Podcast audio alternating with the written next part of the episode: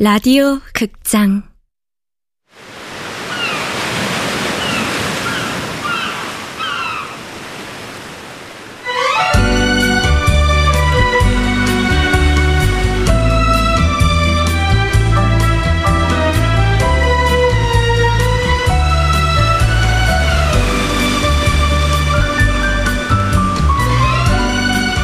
하쿠다 사진관 원작 허태연 극본 명창현 연출 황영선 열세 번째.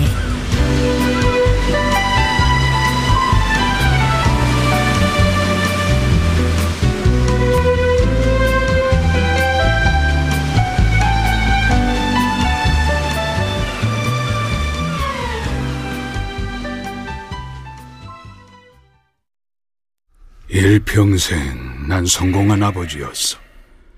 저 자식을 굶기지도 않았고 아이들에게 자상한 편이었지. 난 영원히 애들에게 그렇게 남고 싶어. 아버지는 모름지기 자식을 세상으로부터 지켜야 하는 거라고. 맞아요. 그렇습니다. 그래? 지독한 이기주의자가 아니라? 네. 의외로군. 제 아버지는 젊을 때 세상을 떠났어요. 저런, 어쩌다. 저 때문에요. 자네 때문에? 예. 저도 사람을 죽였습니다. 제 손으로 죽인 건 아니지만 저 때문에 죽은 게 아니라고 할 수도 없죠. 자네가 나 같은 일을 겪었다는 건가? 10살 때 서울에서 여기 제주도로 이사를 왔어요. 아버지가 다니시던 공장이 망하고 몸도 안 좋아지셨거든요. 여보 우리 이제 어떡하지?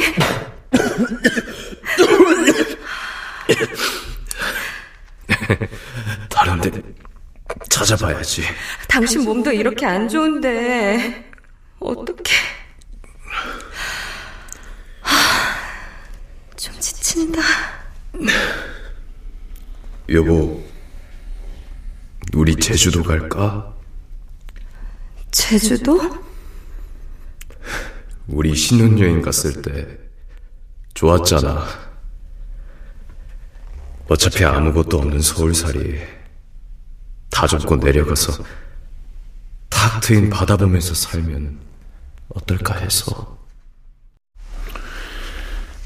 그렇게 우리 가족은 제주로 오게 됐습니다. 부모님은 농장 일이나 밭일 같은 걸 찾아서 했어요. 제주에서의 삶이 생활이 된 만큼 신혼여행 기분을 내며 살 수는 없었겠죠. 힘든 생활이 이어졌고 그러다 동생이 태어났어요. 여동생이었죠. 아이고 제비야 제비야 아빠, 왜 아기를 제비라고 불러? 제비는 새 아냐? 어 그건 엄마가 새 꿈을 꾸고 동생을 낳았거든 꿈에 제비 한 마리가 바다를 막 헤엄치지 뭐니 제비, 네 별명은 앞으로 제비다.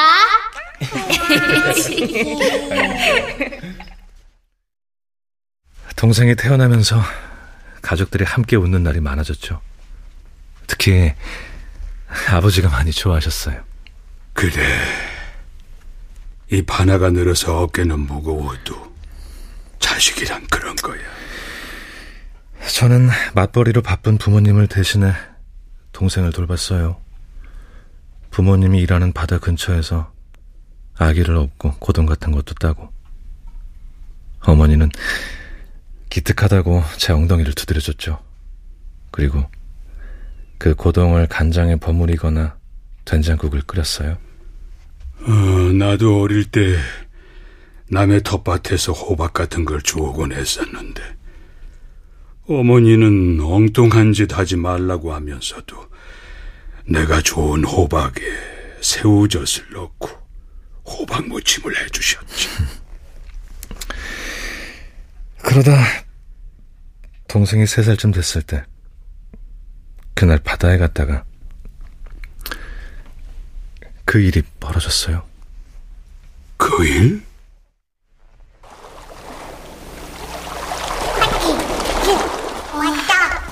왜 고동이 없지?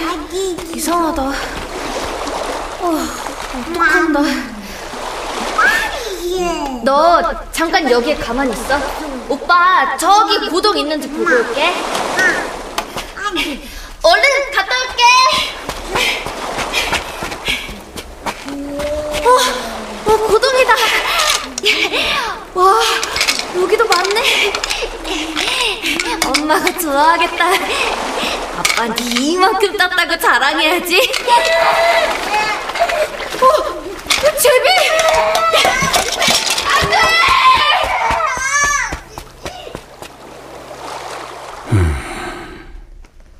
가족에게 비극이 일어났군. 사흘 뒤에 동생이 떠올랐어요.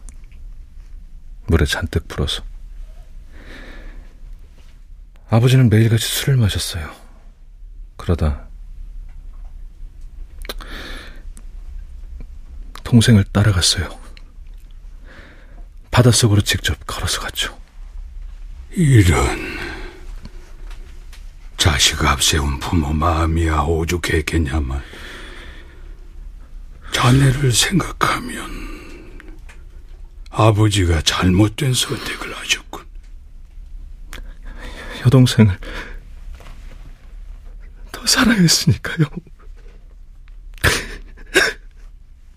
젊은 사람이 말로 할 수 없이 힘든 삶을 살아왔군. 하지만 아버지가 그런 선택을 했다 해도 자네를 사랑하지 않은 건 아니야. 자식을 사랑하지 않은 부모가 어디 있겠나. 아니요. 안 그런 아버지도 있어요. 물론 그런 놈도 있지. 하지만 난 사람 같지 않은 그런 놈들 얘기를 하는 게 아니야. 제대로 된 사람들 얘기를 하는 거지. 열심히 사진을 찍고 사진관을 가꾸면서 남들과 같은 평범한 일상을 살다가도 문득 분노가 치밀어 오를 때가 있어요. 그런 날은 아무리 힘들게 몸을 혹사하듯 움직여도 그 분노가 가라앉지 않아요. 아무리 세월이 지났어도 그 슬픔과 고통은 사라지지가 않아요.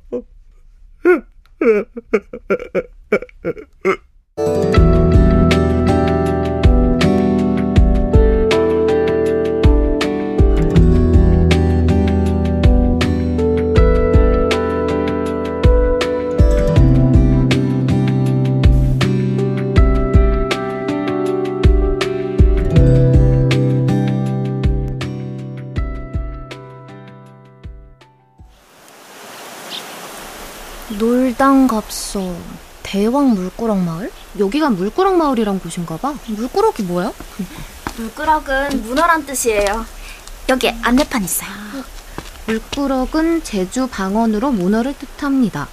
제주에서 문어가 가장 많이 잡히는 곳으로 규합 총서에는 문어의 알이 귀한 약으로 쓰였음이 기록되어 있습니다. 여행 중이에요? 대학생? 아, 네. 소원이 뭐예요? 여기 물꾸럭 석상 입에다 손 넣고 소원을 빌면 소원이 이루어져요. 어, 정말요? 믿거나 말거나 혹은 믿져야 본전? 아, 이 동네 사시나 봐요. 어, 그런 셈이죠. 천천히 동네 구경해 보세요. 억새가 진짜 멋있어요. 아, 그리고 저기 언덕 위에 하얀 집 있죠? 네. 하코다 사진관도 한번 구경 오세요. 그럼 여행 잘하세요. 네, 감사합니다. 사람처럼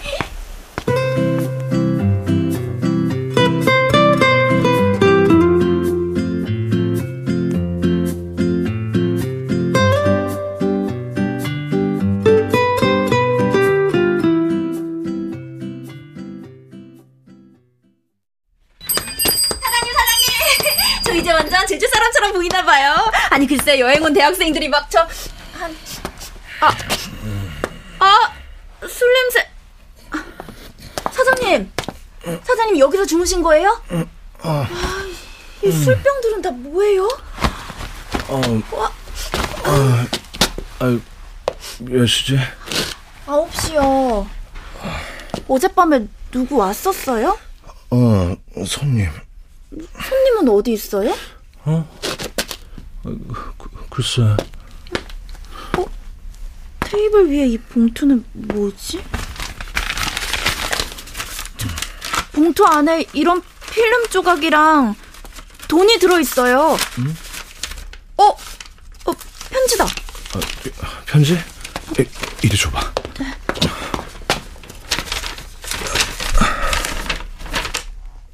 메뉴판에 촬영 비용이 적혀 있다곤. 돈 두고 가네. 그리고 주소지는 사진 속 아이 아버지 거야. 아직 거기 살지. 딸이 돌아오길 기다리거든. 그 아버지는 아직 포기하지 않았어. 이 필름을 사장한테 맡길게. 그 아버지에게 보내든 안 보내든 자네 선택에 달렸어. 말했지? 이건 일종의 동전 던지기야. 모든 진상이 만천하에 드러나면 자식들에게 내 이 과오를 털어놓을게. 하지만 그렇지 않으면 나는 존경받는 아버지로 남고 싶어. 젊은 사장, 자네가 동전을 던져줘. 사장님, 이게 무슨 얘기예요? 누가 왔다 간 거예요? 아, 그게 말이지.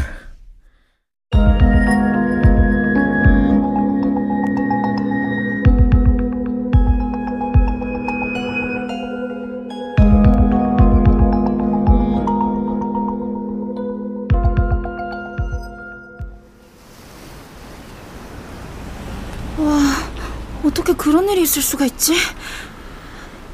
사장님, 그 필름 어쩌실 거예요? 결정하셨어요? 아, 글쎄. 보내야 해요. 아, 나도 그렇다고 생각은 하지만. 아니, 왜 망설이는지 이해가 안 돼요. 사장님의 실종된 아이 아빠라고 생각해보세요. 아, 하지만 그 사람 자식들은 어떻게 되겠어. 아버지에 대한 존경으로 경찰이 됐다는 그 아들들은. 그래서 지금껏 행복하게 잘 먹고 잘 살았잖아요. 몸도 편하니 마음도 편하니. 부모에 대한 존경은커녕 미움과 증오만 가진 채로 자란 불우한 사람들도 많아요. 아, 나도 알아. 아, 그렇지만 행복한 사람들은 인생의 어떤 순간에 재난을 당해서 그 대가를 치러야 한다는 거야? 그건 아니잖아. 그 사람은 범죄자예요, 범죄자. 사건을 은폐한. 어쩌면 그 사람은 죄값을 치르고 있는지도 몰라. 무슨 죄값이요? 지금 사는 게 사는 걸까? 얘기했잖아. 그 사람 그날 밤 칠흑 같은 어둠 속에 시커먼 파도가 몰아치는 절벽에 왜 서 있었겠어? 벨이 짓지 않았으면, 어? 그래서 내가 그 사람을 발견하지 않았다면 몸을 던졌을 수도 있어. 결국 안 던졌어요. 그 사람 지금은 더 괴롭겠지. 내가 필름을 아이 아버지나 방송국에 보냈을까 어땠을까 두려워하면서 하루하루 지낼 테니까. 재판을 받거나 감옥에 갇히는 것보다 지금이 더 고통일 수도 있어. 그건 사장님 짐작이죠. 아, 그럼 내가 어떻게 해야 될까? 던지기로 해요. 뭐? 그 사람이 이 편지에 썼잖아요. 이건 일종의 동전 던지기라고. 그러니까 동전을 던져요. 앞면이 나오면 보내고 뒷면이 나오면 보내지 않는 거예요. 어때요? 자, 던집니다. 어, 어, 어, 어, 너 어디까지 굴러가는 거야? 아, 아, 하수구에 빠졌어요. 앞면인지 뒷면인지 안 보여? 안 보여요. 아... 어? 예, 형준이 형. 어, 석영아. 다른 게 아니라 곧 손님 한 명이 너희 사진관으로 갈 거야. 며칠 동안 사고에서 사진 찍느라 우리 베이커리에서 점심 드시던 손님인데 갑자기 카메라가 고장 났나 봐. 아, 너무 난감해하길래 내가 일단 너한테 가보라고 했어. 아, 형, 저는 사진 찍는 사람이지 카메라 고치는 건 못해요. 워낙 사정이 급해 보여서. 어, 아, 손님 오셔서 끊는다. 아, 이 형은 참. 왜요, 사장님? 어? 손님인가?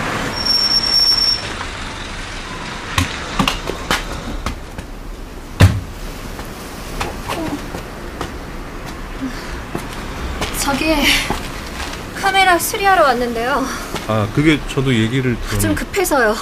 한번 봐주시겠어요? 예, 알겠어요. 일단 보죠.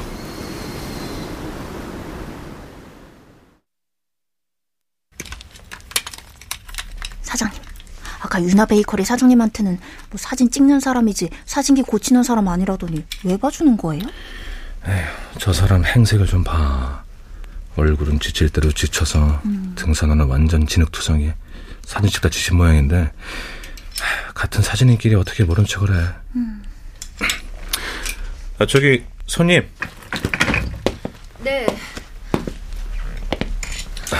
이게 거울이 깨졌네요. 이렇게까지 손상된 건 제 능력 밖입니다. 전문 수리점에 가셔야겠네요. 그 어쩌면 전문 수리점에서도 못 고칠 수도 있을 것 같아요. 새로 사는 게 나을 수도 있어요. 어쩐다. 그럼 여기서 카메라 빌릴 수 있나요? 수리받고 어쩌고 할 시간이 없어서요. 그 저희는 대여 안 합니다. 팔까지 다쳐서 제대로 찍을 수 있을지 어떨지도 모르는데. 아, 왜 하필 이런 일이. 어떤 사진을 찍으시는데요? 얘기해도 몰라요. 일반 사람들은. 아무나 찍을 수 있는 사진이 아니라서요. 우리 사장님 아무나 아니에요. 작가예요. 사진 작가. 여, 여기 보이시죠? 대한민국 사진대전 수상자예요. 아, 제, 제, 제, 제비야, 제발. 공인된 분이시구나. 연구하는 사람으로서 저도 공인된 분들 존중해요. 저는 돌을 찍어요. 돌이요? 제주 해안 퇴적물을 연구합니다. 제주대에서 박사 과정 중에 있어요. 이름은 최송화. 채송화 아니라 최송화. 아, 학술 사진을 찍으시는군요. 에, 그래서 아무나 찍을 수 없다고 한 거예요. 사장님을 무시해서가 아니라. 여기 사진관 아래 절벽, 주상 절린 건 아시죠? 근데 거기서 내가 관심 갖고 찍으려는 게 돌의 어떤 부분인지, 어떤 각도로 찍어야 하는지 작가님이 알 수는 없지 않겠어요? 내 말은 그런 뜻이에요. 이건 학술 사진이니까. 뭐 학술 사진은 뭐 사진 아닌가요? 우리 사장님 못 찍는 사진 없어요. 저, 연재비 씨. 네? 잠깐 나 좀 봅시다.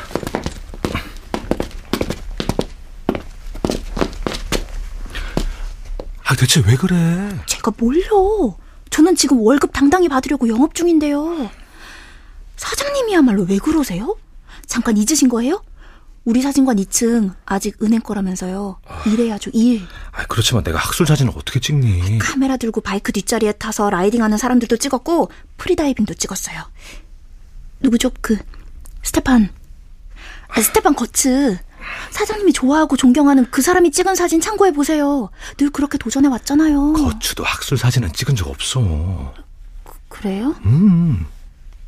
그, 그럼 이제 배워야겠네요. 저분한테 가르쳐 달라고 하세요. 뭘? 촬영 기법을? 대신 비용은 깎아준다고 하고. 어차피 오늘 예약도 없잖아요.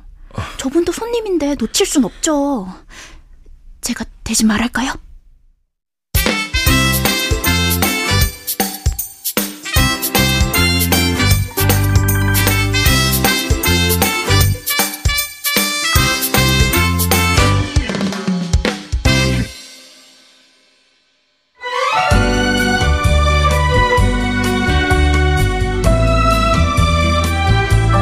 라디오 극장 하쿠다 사진관 허태연 원작 명창현 극본 황영선 연출로 13번째 시간이었습니다.